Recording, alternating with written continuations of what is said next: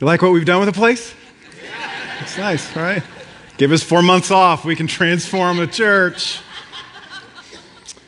Hey, um, before I jump in, I want to say a couple things. Um, first of which, um, I want to thank uh, Fellowship Bible Church for allowing us to come um, and be here. There's some of their uh, volunteer team here. Yeah, absolutely.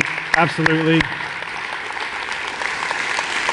They are um, Big K Kingdom um, Church, and they are very, very generous to allow us to come and uh, be a part of this. So, the second thing is, I have never followed Nikki after she has spoken, and I'm a little nervous. that was really good. And, and I heard it earlier, and I was nervous then, and I'm, I'm still nervous now. Um, but we're going we're gonna wrap up this series.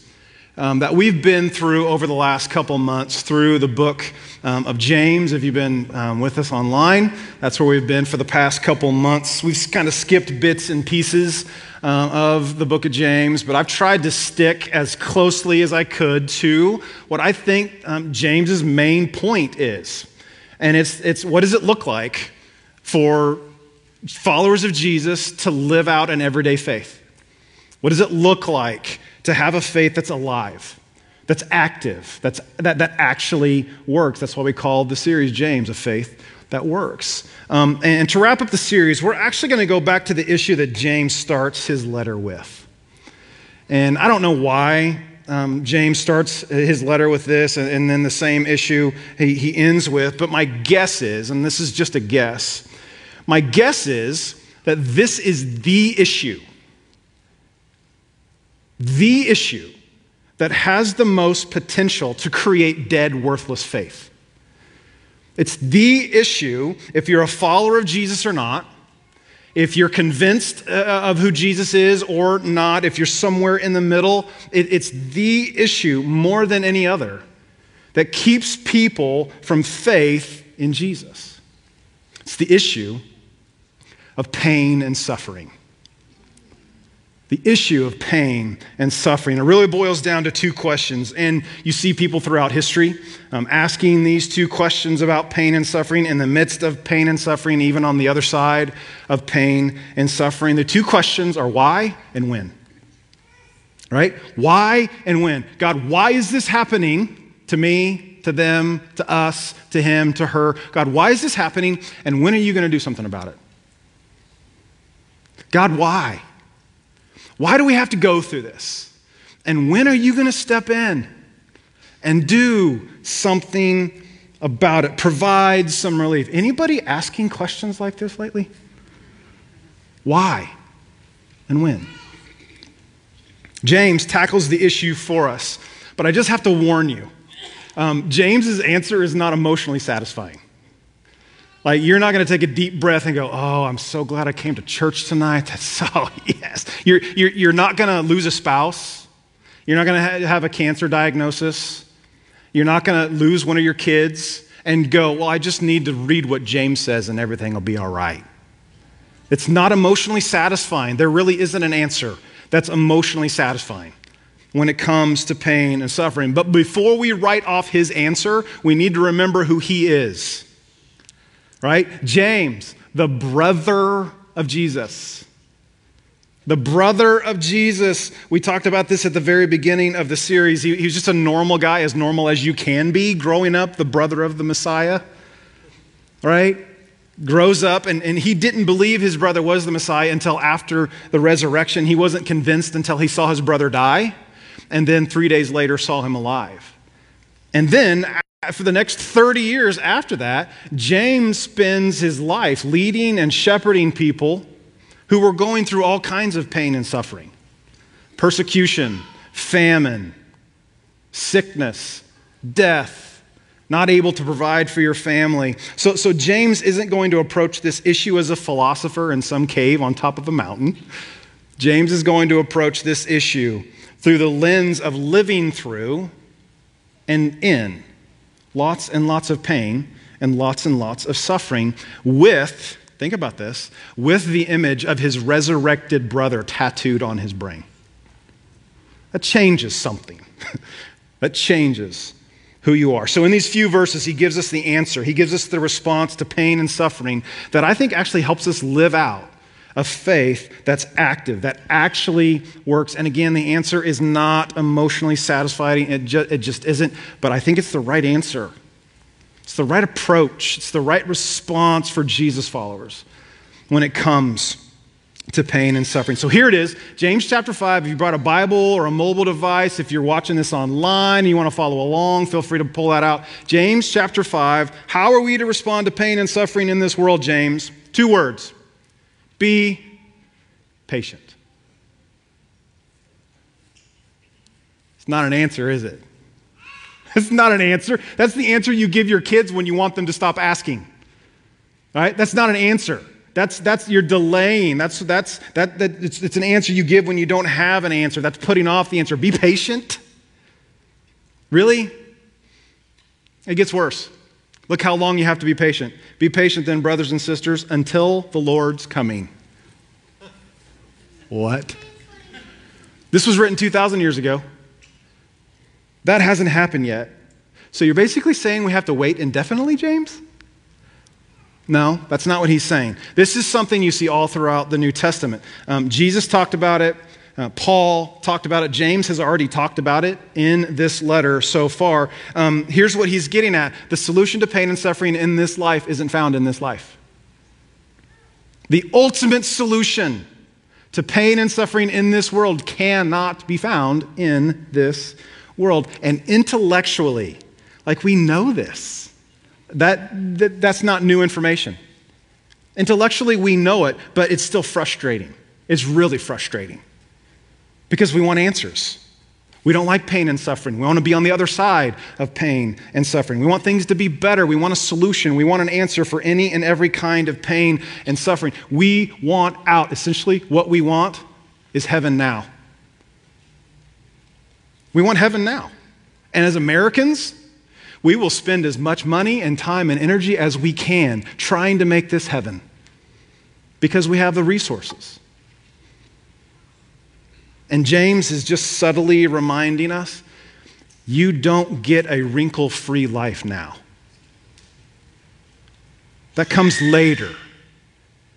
But right here, right now, that's, that's, that's not what you get on earth. As much as we hate what happens in this world sometimes, and as much as we do as the people of Jesus to alleviate pain and suffering wherever it is,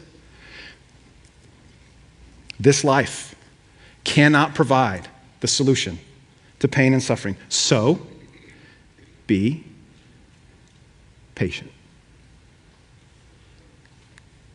He gives us an illustration. Everybody in Kansas should understand. Verse 7, middle of verse 7. See how the farmer waits for the land?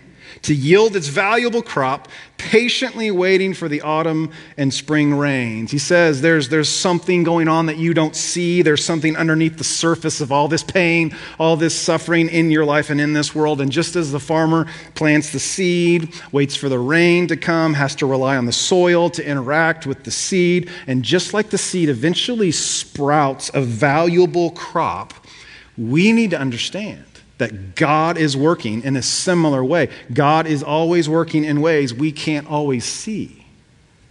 There are things below the surface going on that we don't know, just like the seed underneath the ground. And, and hear me, I'm right there with you. We can kick and we can scream and we can yell and we can cry about COVID or cancer or infertility or that prodigal son, that prodigal daughter, all of those things. But James is just trying to remind us there's an anonymous process in progress. That took me two days to come up with that. There's an anonymous process in progress. We want to know what's going on, right? Why, God? When? God. I want to know why is this happening and when's it going to end? And James is saying, just like the farmer, we won't always know why. And we won't always know when. But when you experience pain and suffering, remember God is always at work underneath the surface. He's always at work, even when you can't see it. And he goes on, just like the farmer, you too be patient and stand firm. Your uh, translation might say, take heart or um, encourage your heart. The Greek phrase here literally means stabilize your heart. It's like your heart is out of whack and just needs to be put back into place. Some of you exp- have experienced your, your heart being out of rhythm and being shocked back into rhythm. That's kind of the idea here. He, he's saying all the stuff that you deal with in life, all the stuff in this world around you that doesn't seem to line up with what you believe about God and doesn't seem to line up with what you believe about life, all of that stuff has, has messed with the internal settings of your heart. It's out of whack, it's off. And so he says if, if pain and suffering has knocked your heart out of balance, number one, remember to be patient. Number two, remember that God is up to something you can't see. And number three, check your heart. Stabilize your heart. Refocus your heart. We're going to come back to that here in a second. And then he gives us the reason why we should do all that because the Lord's coming is near. The Lord's coming is near. Now, this was written 2,000 years ago, right? So, was James off? Did, did, did he have something wrong? And, and again, all throughout the New Testament, followers of Jesus lived with a sense that he was coming back soon. And do you know why they believed that? Because they saw him leave. And, and when you see someone leave who did all of the unbelievable, th- all the miracles, when you see a guy murdered on a Roman cross and then three days later you have breakfast with him on the beach, when you hear all the things that he taught, when you hear all these things that this man did, and then he leaves and he says, I'm coming back, you have a tendency to believe him. You believe what he says. If you see all that, if you hear all that, don't you think you'd go around thinking, I hope he comes back today? Oh, another day. I would love it if he came back today. Wouldn't you go around telling anybody and everybody who would listen, he's coming back? He's coming back. He's, he's coming. I'm telling you. It's going to happen. Don't you think it was easy for them to believe that Jesus was coming back soon? See, the thing about this is um, it's interesting to me as a pastor. Very few people ask me about Jesus' return when everything is fine. I, I, I, didn't have anybody ask me about the return of Christ in 2019. Not once. Do you know how many people have asked me about it since March? All of a sudden, were interested in Jesus coming back. All of a sudden, God has people's attention. It's one of the byproducts of pain and suffering that makes us look up. And most of the time, we neglect this. We do. And I'm at the front of the line. Most of the time, we neglect this, but the fact is, there's nothing keeping Jesus from returning except for one word from the Father. There's no more prophecy that needs to be fulfilled. No more signs that need to happen at any moment. The Father could say, It's time, and Jesus could return. And we don't live with near as much urgency around that as the first century followers of Jesus did. And that's understandable because they saw him leave. But today, right here and right now, where we sit, we are closer to Christ coming back than we have ever been. Ever. Yes, yay. Thank you from the mouth of babes. And I'll start with me. When things aren't going well, when I see injustice and rampant immorality, when I see fighting and quarreling everywhere I look, when I see brokenness all over this planet, when I stand in front of a group of people with three cameras on me and every camera adds 10 pounds, I just want Jesus to come back as soon as he can. I can't wait for Jesus to come back in those moments. And I have had many days where I just want that to happen, but there are other days. There are other days when things are good, my kids are getting along, my golf game is strong, there's not a global pandemic driving people crazy, and I just don't think about it a whole lot. When I'm comfortable, when I'm happy, when I have more than I need, I fall into the trap of believing I've created heaven here on earth. And all it takes is a little bit of pain and suffering to wake me back up to the reality that this ain't heaven. Heaven will come day, one day, and all pain and suffering will end. Every tear will be wiped away. Death and sin will be banished forever, but not in this world. And until that day comes, pain and suffering is just a reminder that this isn't heaven. And then James goes on and talks about another issue that we're seeing all over the place right now. And it's almost, it's almost like this next verse doesn't belong in the conversation. It's like he lost his train of thought or something. But then you think about it, uh, it makes perfect sense. Verse 9 Don't grumble against each other, brothers and sisters. So he's talking to the church, or you will be judged. The judge is standing at the door. James says, In the middle of pain and suffering, be patient Trust that God is at work under the surface. Recalibrate your heart. And oh, yeah, by the way, don't grumble against each other. Now, I have no idea.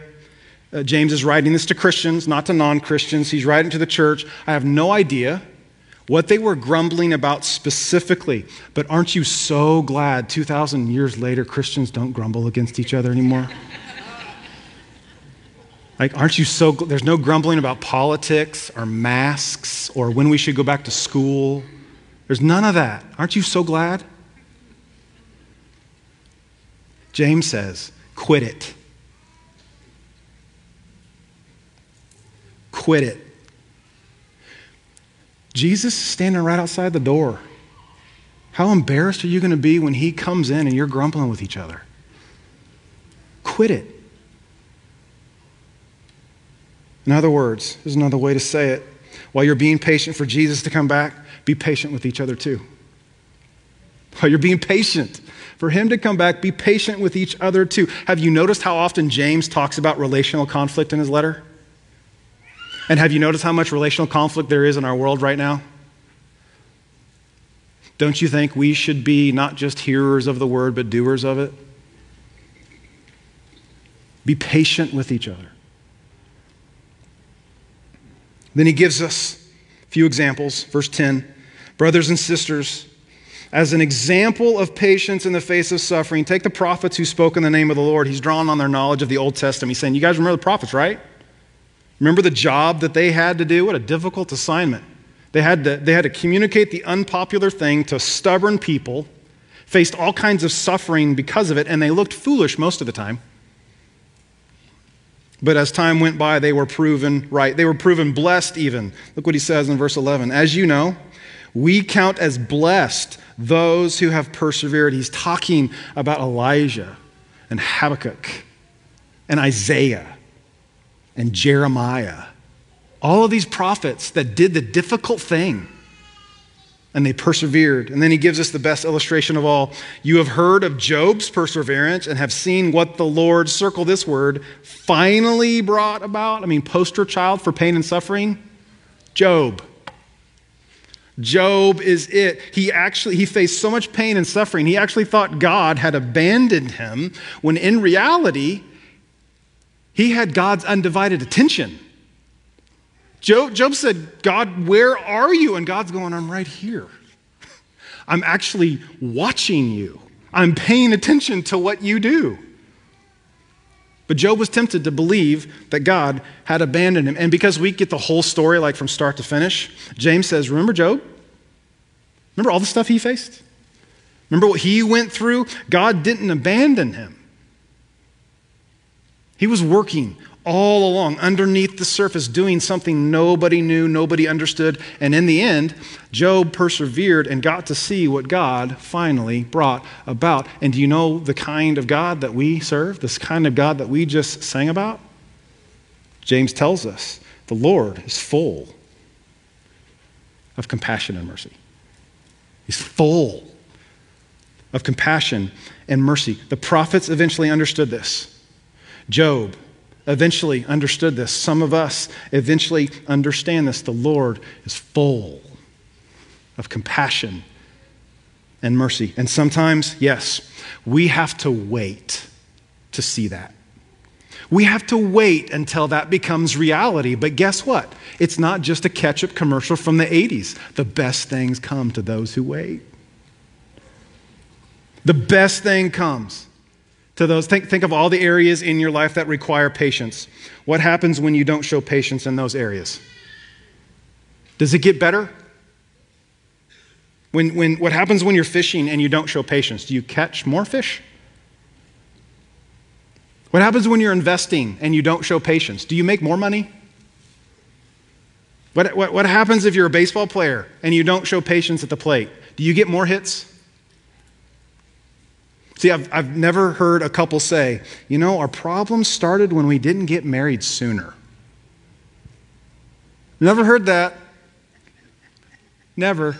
I, have I've never heard, you know, it all went south because we didn't get in debt earlier.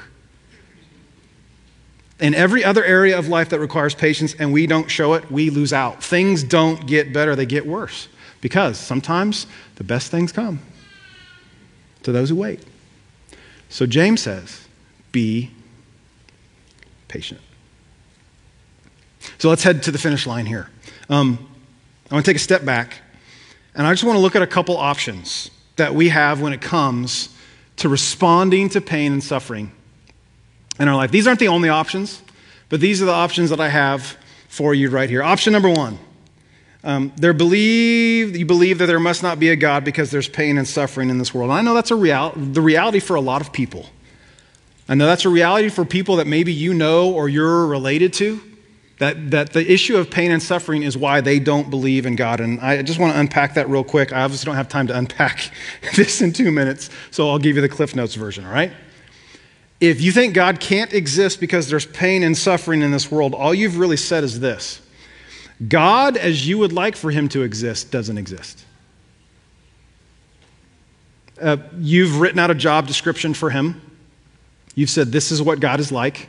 You've searched high and low for that kind of God. You can't find him, so you've decided that he doesn't exist, and you're right. The God that you have created in your own image does not exist. The fact that there's pain and suffering in this world says nothing about whether or not there is a God. If that's where you've gone mentally, um, emotionally, even theologically, you've actually discounted the only one who can do anything about your pain and suffering. As Philip Yancey said, the only thing worse than disappointment with God is disappointment without God. Does pain and suffering go away when you decide there's no God? No. No, the, the only thing that goes away is your only hope in the midst of pain and suffering. I don't think that's a very good option. And again, man, we could talk for hours on that one right there. So that's, that's one option. Another option decide there is a God, but you don't like the way he's running things, so you're not going to submit to him. You're not going to believe in him. You're not going to do what he says because you're mad. You're mad for whatever reason. And if he really loved you, and if he really was a good God, and why, and when, and why, and when, and why, and when. But again, you've given God a job description. And if he really, really, really doesn't fit with how you think he should behave, you're taking your faith and going home. But come on. What does that solve? Does the pain and suffering go away? Is there less tragedy in the world? More diseases get cured because of that? More starving children get fed because of that? Is there less human trafficking because you don't like what God is or isn't doing? See, I think, I think the best option is the one that James presents to us here. It's, it's to say, God, I don't like this, but you're God, and I'm not. I, you are not made in my image, I'm made in yours. And so you're not a God that's interested in my job description or what I think you should be like. So I'll be patient with you. I'll be patient with the people around me. I'll recalibrate my heart. I'll trust you're working underneath the surface, and I'll live with the confidence that there is a solution to pain and suffering, but it doesn't happen in this world. It doesn't happen in this life. So, here, here's a question to, to maybe, hopefully, recalibrate your heart. If you find yourself there right now where your heart is out of whack, when you look at the pain and the suffering, what, what, whatever realm you, get, you want to choose, if you find your heart out of whack, here's a better question than why and when.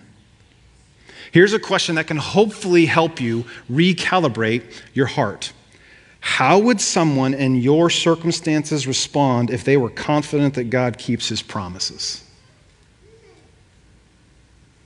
Whatever you're facing, whatever you're dealing with, whatever that thing that weighs heavy on your heart right now, or maybe sometime in the future, how would someone in your circumstances respond if they were confident God's keep, God keeps his promises? Specifically from our passage today, his promise that he's working even when you can't see it, and his promise to send Jesus one day to end all pain and suffering. How would someone in your shoes respond if they honestly, authentically believed that? And your answer to that question is the invitation for you to engage your faith in the midst of pain and suffering. Your answer to that question is the best option you've got. And if you engage with, if you act on that question, and the answer to that question, you will see how faith works in the midst of great pain and suffering. Today, tomorrow, 10 years from now, 20 years from now, 50 years from now. How would someone in your circumstances respond if they were confident that God keeps his promise? Let me pray for you. Father in heaven, this is a whole lot easier for me to stand up here and say than it is for me to walk out of this place and do. It's so much easier we got in, in, in our current moment, this is the kind of follower of Jesus that we need. These are the kinds of things that we need to wrestle with. And then we need to not just hear your word, but we need to, to do it. We need to put it into practice so we have a faith that's alive, that actually works wherever we find ourselves. And so, God, my, my prayer is, is, is very simple that you would start with me and that you would give me the courage, the insight, the wisdom to know what to do with what you have just said. And then the faith, the insight, the wisdom to walk out of this place and to do, to be the kind of follower of Jesus that's patient, that lives with, with urgency a sense that you could come back at any moment and we want to be prepared, that your return is imminent. The kind of follower of Jesus that is patient with others, that believes all things, in all things, you're working underneath the surface. Would you help us with this? Would you give us grace to endure? And we pray all of these things in the name of Jesus.